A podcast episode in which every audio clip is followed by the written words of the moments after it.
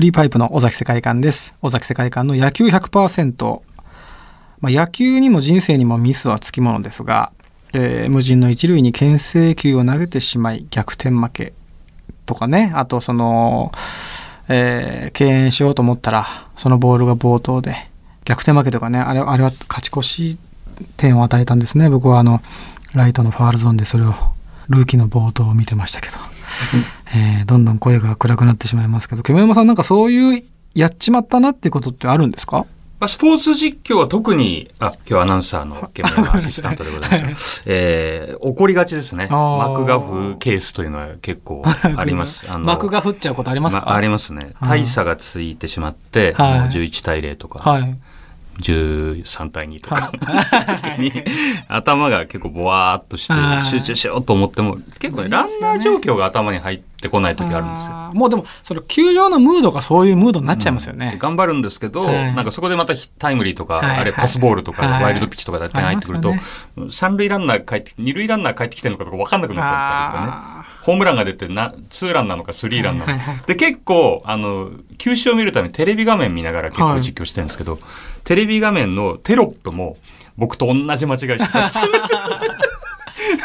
なんか、ススリーランなのに満塁になってたりとか。ああー同じなんだなとあ、でもまあみんなそうなんですね。見てる方も。えーんなきゃいけないんですけどあれひいきのチームが勝っててもそうなるじゃないですか。もうだらけるし。で負けててももちろんそのだらけていくし、選手もきっとそうだし、それはもうみんなそうなんでしょうね。でもあの時間ってなんか、うんいいんじゃないですか？そのチルアウトするみたいな、あの、ね、クラブとかでね、ちょっとこう、あの、若者がもうちょっとこう、まったりする感じみたいな 球場そういうのとまた、必死でやってんだけど、もう頭がもうついていかないみたいな。それはそれでいいんじゃないかなと。感じかもしれませんさあ、それでは、はい。シーズン6第2回ですが、ゲストは日本放送ドラフト会議中継の解説でもおなじみ、アマチュア野球にもう非常に詳しい野球ライターの菊池隆弘さんです。今回もよろしくお願いいたします。よろしくお願い。しますよろしくお願いします。楽しみですね。今回はもうちょっと踏み込んでお、ドラフトの話が、今回のドラフトの話ということで、はい。えーシーズン6第2回のテーマはこちら。2020年ドラフト会議、注目すべき選手は誰だ？えー今年のドラフトは10月26日月曜日、日本放送でも菊池さんと私のコンビで生中継させていただきます。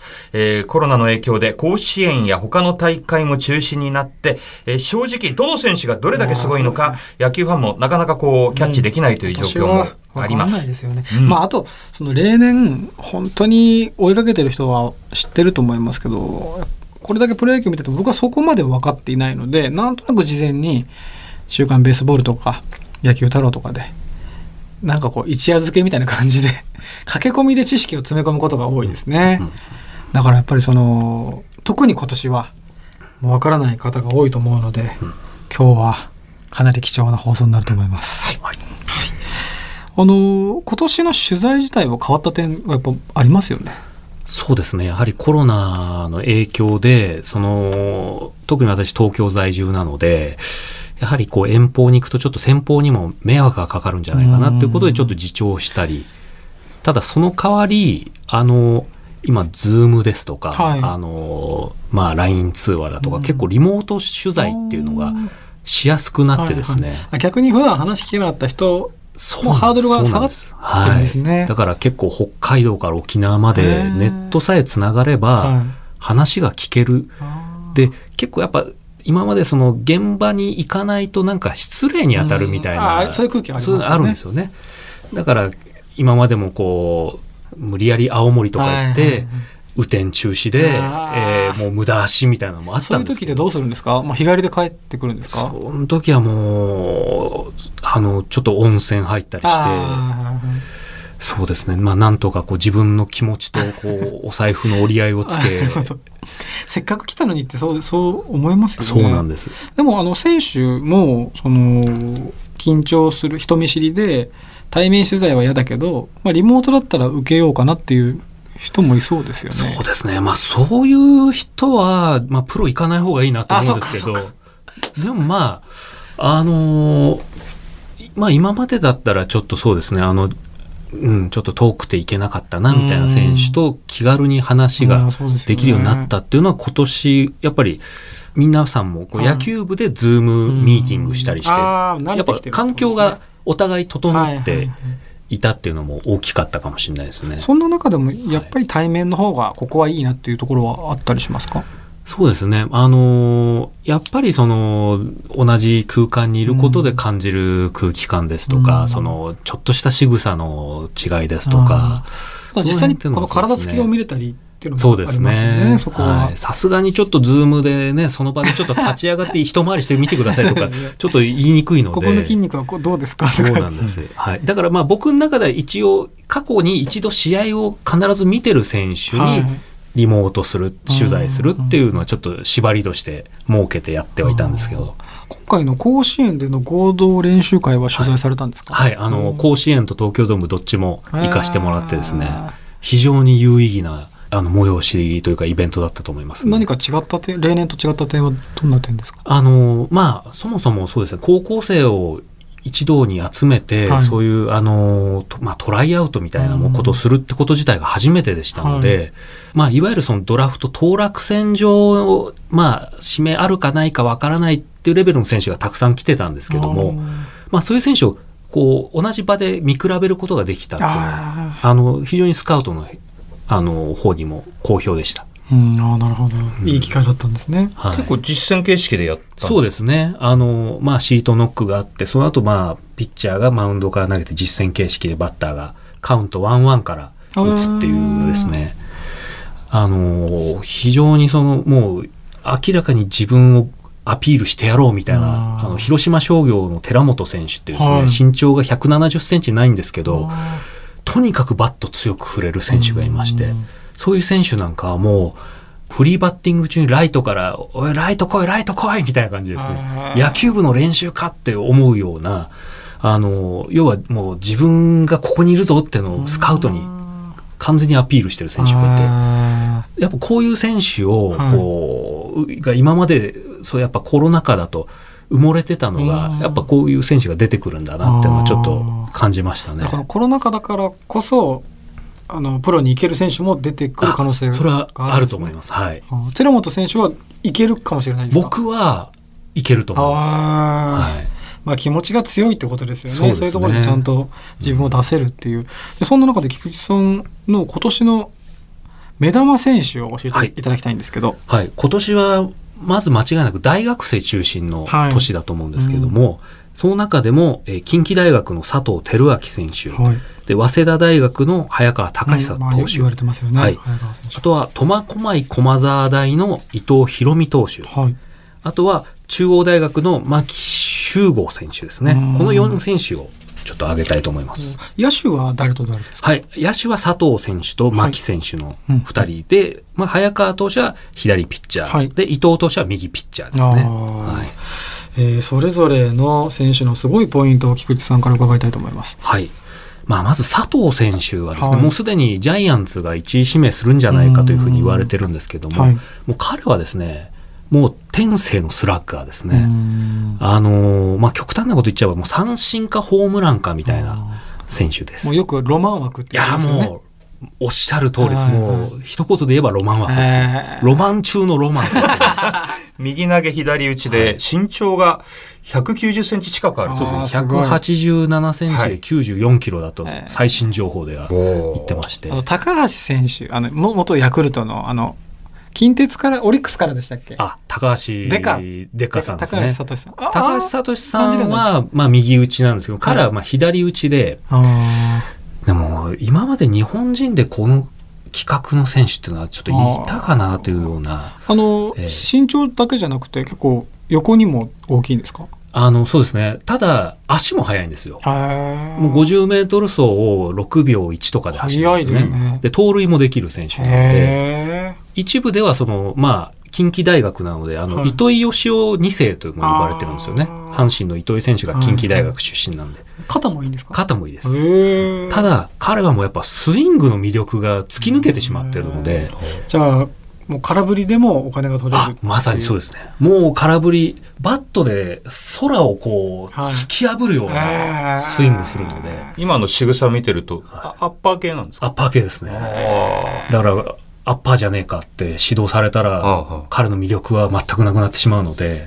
ぜひいじらずにやってほしいなと。どこ、どこが、巨人以外だとどこがいい、やっぱりあの、スラッガー欲しいチームってなると、やっぱ巨人、阪神、あソフトバンク、はえー楽天、はいオリックス、そのあたりは補強ポイントでありい。ますよね。あ彼はあの、タイガースジュニアに行った。そうなんです、そうなんです。あーそう小学なんですね6年生の時にタイガースジュニアに選ばれていたんですけれども、ただ、あの、その選、タイガースジュニア選ばれてすぐ右肘を骨折してですね、ああの、もう、その大会中はずっと三塁コーチャーをやって手を回してたという。えーそうなんですね。はい。でも、競合になる可能性もありますか？競合になる可能性は高いんじゃないかなと思いますね。まず、近畿大学、佐藤輝明選手。はいはい。サードと外野になってますけども、はい両方できる両方できます。はい。うん187センチ、94キロ。いやーすごいですねすごいですよね。ロマンですね。どうですか、ヤクルトに？いどうなんでしょうね。もう どうしようと言われてますけど、村上佐藤の、ね、左2枚の。確かに5番がいないんですよね。ああただやっぱり、そのロマン枠だと、やっぱりその勝負を避けるほどではないじゃないですか。やっぱ5番はやっぱり率を残す選手が必要だと思うので、そこはね、やっぱりその勝負されちゃいますよね。うんその村上選手を避けられて、やっぱ5番でっていう。え取材をされたことは、あありますね。性格面どうですか、性格面はですね、もう完全に自分の世界を持ってる選手ですね。へあの、人からなんかこう評価されたりだとか、結構その小市民っていうのは気になるものだと思うんですけども、彼は自分がどう評価されてるかって全く無頓着ですーね。外の世界にそんなに興味がないっていう。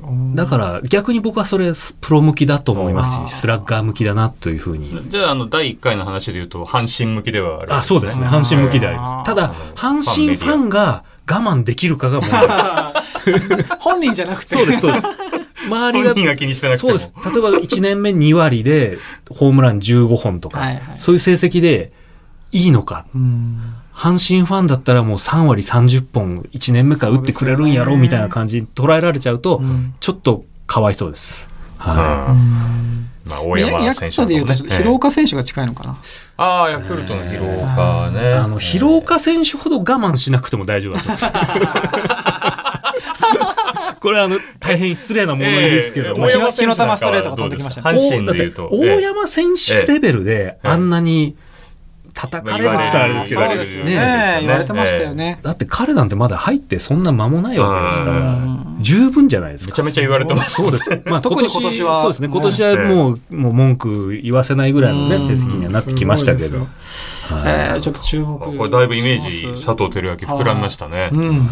えーじゃあ次、はい。早川投手早川投手。早川投手。もう早稲田。彼はですね、はいひょっとしたらもう、今年の目玉、中の目玉になる可能性がある左ピッチャーですけれども、はいあの、もうですね、評価が、もうこの数ヶ月で、はい。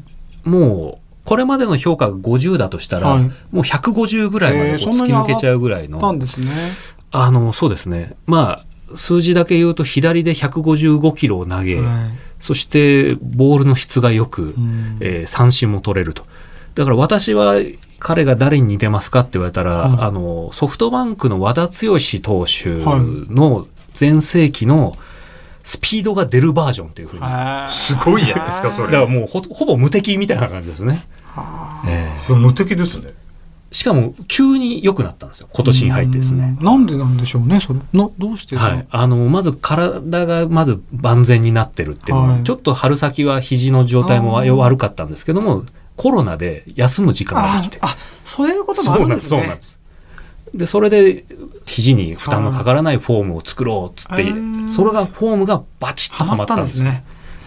結構その、ハッシュタグスワローズでこうはい見てると、ちょうどこう、早稲田の試合を見た、あの、神宮だと、え。大学野球の後じゃないですか。はい。それで見ても、絶対ヤクルトに来てほしいっていうつぶやきをよく見るんですよ。これはあの、次回ヤクルトに欲しい選手っていうのははい。特集でやると思ってるんですけど、ヤクルト欲しいですね、これね。うんそうですね、ええ。ピッチャー即戦力であのそうですね。即戦力ってハードルが年々やっぱ上がってるんですよね、あーやっぱそれプロのレベルが高いっていうのがまずあり、でやっぱ1年目がすぐ10勝期待できるピッチャーって本当に一握りですね。うん。去年で言えば、今カープで活躍してる森下投手。それも森下投手と今の早川投手はど,、どうですか？比べあた時は、のそうですね。単純比較はできないですけど、はい早川投手は森下投手並みの活躍ができる可能性は高いと思います。今の状態をキープできれば。へ投げてるボール自体はやっぱもうとてつもないですねーあ。と梅津梅津投手とかその当時はど,、はいどうでした？あ、中日の梅津投手ですか。あの、梅津投手ははい大学4年間ではいリーグ戦で1勝しかしてないんですよ。あおー打線との兼ね合いが良くないとかそういうのがあったりはしたんですけども、彼は投げるボール自体ははい。とんでもないボール投げてたんですね。はいただ、やっぱその試合をまとめる力っていうのがちょっとなかったのでだからエースにはなれなかったですし大事な試合ではなかなかちょっと、あと怪我もしたりはい。あったので、ちょっと不安だったんですよね。あだからまあちょっとドラフト、本当なら1位でかかっておかしくない選手がはい。あ何位だった2位で入ったんですけど、でもまあ、中日はあの年はもう本当ドラフト1位2人取ったようなもんですから、隠滅投手とですーね。1位誰でしたっけ？ネオ選手ですか？ネオか。ああそっかネオ梅津で合ってます。あごめんなさい。編集します。すいません、パッと俺が余計なことを言った。過去に言っちゃったから。いや、でも早川は、でも前話聞いた時に、はい。まあ、そこまで球もすごくない段階うでん。3年生の時かな、はい。聞いたんですけど押し引きとか駆け引きとか、、はい。ろんな引き出しがあるっていうか、はい。僕技巧派のイメージだったんですけど、えーじゃあちょっと化けた感じがあるわけですあの、そうですね。力で押し押していくこともできるってことですよねそうです。だからその辺も含めてスピードの出る和田剛っていうのがまさにそこで、僕もその3年の秋終わった段階で煙山さんとお話しして、来年早川が出てくると思いますみたいな話をしてはいたんですけどうも、んまさかここまですごくなって突き抜けるとは思わなかったですね、もう。性格はどんな感じなんです性格はですね、本当絵に描いたのは好青年で、かももう高校の時からもう甲子園のスターなんですよね。木更津総合高校で甲子園春夏はい。ベスト8の成成績残してるピッチャーですけど、早稲田大学に入って、まあ何が彼は成長したんですかってあの本人に聞いた時に、はい。早稲田大学の歴史を学べたことですって言ったんですね。へで、その野球部をこの人が作って、こういう指導者がなんか脈々と受け継いできたはいその魂みたいなのがあってうん、それを僕は今触れられたことで成長できたと思ってますみたいなですね。こう早稲田 OB が聞いても泣いて喜ぶような ことをさらっと言うようなは、いそういうような選手ですね。ドラフトは相当いや、あのこうそうです。しかも貴重な左の先発ですから、即戦力何球団ぐらいあのそうなんです。評価が上がりすぎちゃってるんですよね。はあはあだから下手したら、4球団、5球団になってくると、ちょっとヤクルトそこに突っ込むと、うん、ちょっと外した時が、くじ外した時がちょっと、でもやっぱりなんか外した時の方がいい印象ありますよね。村上選手も山田選手も。そうですね。外れ1位が。山田哲人選手に至っては外れ外れ外れ1位外れですから。ねお酒理論で言うと、ええ。もう外した時もういいんだから、とりあえず突っ込めっていうことですか？そういうことですか？行ってほしいですね。でもこれやっぱ神宮のマウンドに慣れ親しんでるという。そして次が伊藤選手。はい。あの、こちらもかなりユニークはない。経歴の持ち主でして、はい。あの、駒大苫小牧北海道ですね。はい。駒大苫小牧高校の出身で、はい。で、大学、駒沢大学に進んだんですけど、1年で中退しまして、うーん。そこから北海道の苫小牧駒沢大学に入り直すっていうね。ややこしい。ええ。あのーそうです。ね、もうなんか入れ替えたり、昔あのカープ戦ヤクルトカーええ。プと広島戦で村中恭平と中村恭平と中村悠平ですごいことになってた時 あ、それありました実況したことああーる。実況したことありますね。はいはい。楽しかったですね。ああれを今思い出しました。そうですね。えええまあ、今のははい。苫小牧駒沢に今いるとええいうピッチャーですけー、ども。駒澤大学。はい。どんなタイプのピッチャーなんですか、あのーまあ、わかりやすく言うと速球派のピッチャーですけれども、右ですよね。右ピッチャーですね。で、あのー現役の YouTuber でもありまして、へというのも自分のチャンネルを開設して、はい。でそこで自分の考えですとへか、ー。あと練習ドリル、こういうピッチングドリルをしてますみたいなのをこう自分で情報発信するようなんですね。じゃあもう、でもライター任せでありますよね。全部自分で喋っちゃってるっていう。まあそうですね。でもですね、もうそれこそさっき言ったリモート、あのリモート取材を受けてくれる選手でもあるので、はいはいはい伊藤投手に北海道をつないではお話聞いたりもしますし、い。うんでも非常にあのユニークで面白い自分の世界を持ってるピッチャーですんで、あ彼はあの活躍する可能性は高いと思いますね。ー何キロぐらいですか？あのマックスで155から156というふうに言われてましうんて。で落ちるボールも持っていますので、はいまあ、大学の日本代表の常連の選手でもあるんですけど、うん日本代表の時はリストッパーをやってたんですね。ただ、先発も十分できる力。どっちが可能性高いですかね、プロ行った時は。そうですね。まあ、リリーフはまず間違いないだろうと。あの、それこそ山崎康明投手のような、あの、タフなリリーバーになる可能性高いんじゃないかなと。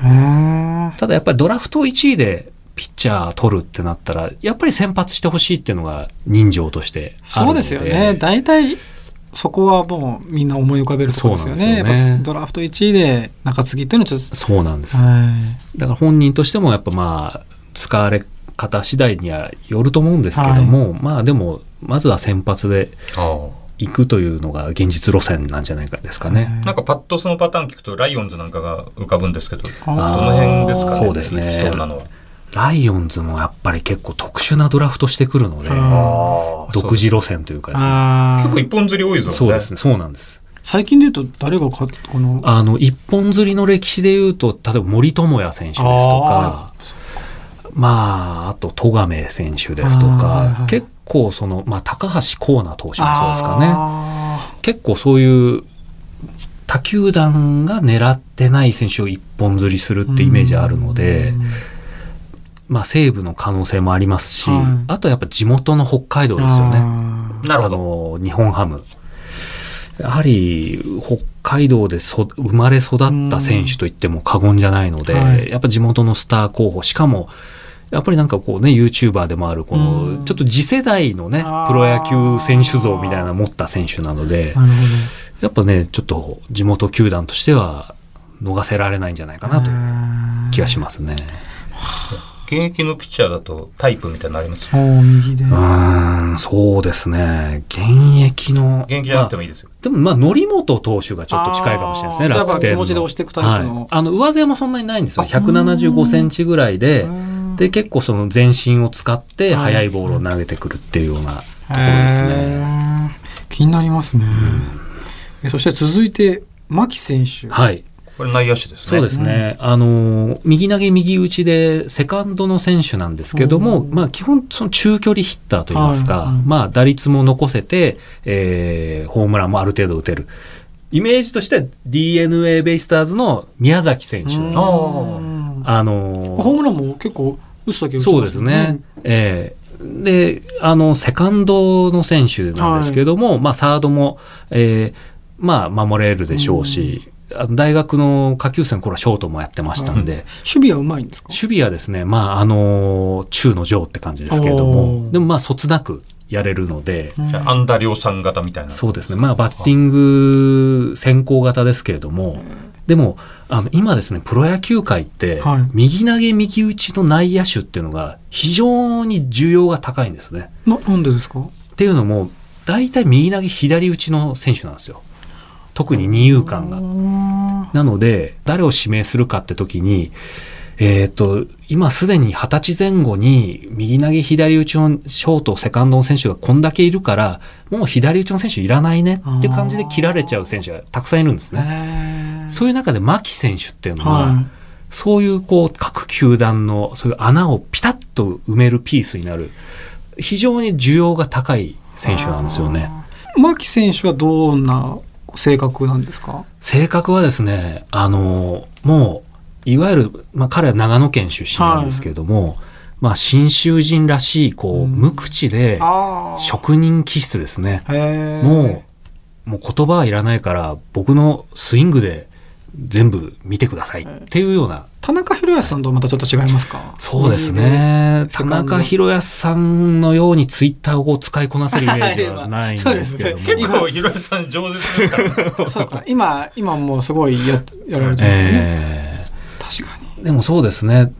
まあ、もうちょっとそうですね、あの、口下手というか、あの、まあ別に、まあキャプテンもね、やってるような選手なんで、人望はあるんですけども、だからやっぱまあ言葉より行動でこう示すうん大引さんですかね。ああ、大引さんなんかもそうですね。があって、うん。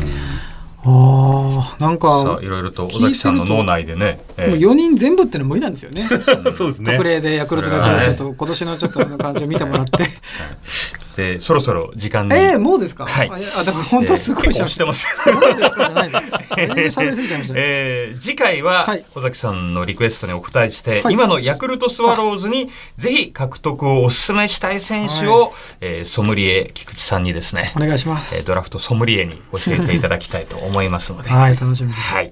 えー次回もぜひよろしくお願いします。よろしくお願いします。よろしくお願いします。クリープハイプ尾崎世界観の野球100%エンディングのお時間ですえー日本放送では10月26日月曜日夕方5時からドラフト会議を生中継でお送りします、はい。えー今年も今日のゲスト菊池隆弘さんと私煙山のコンビで中継いたしますので、えーぜひお気になってください。ということでクリープハイプ尾崎世界観と日本放送煙山光則でした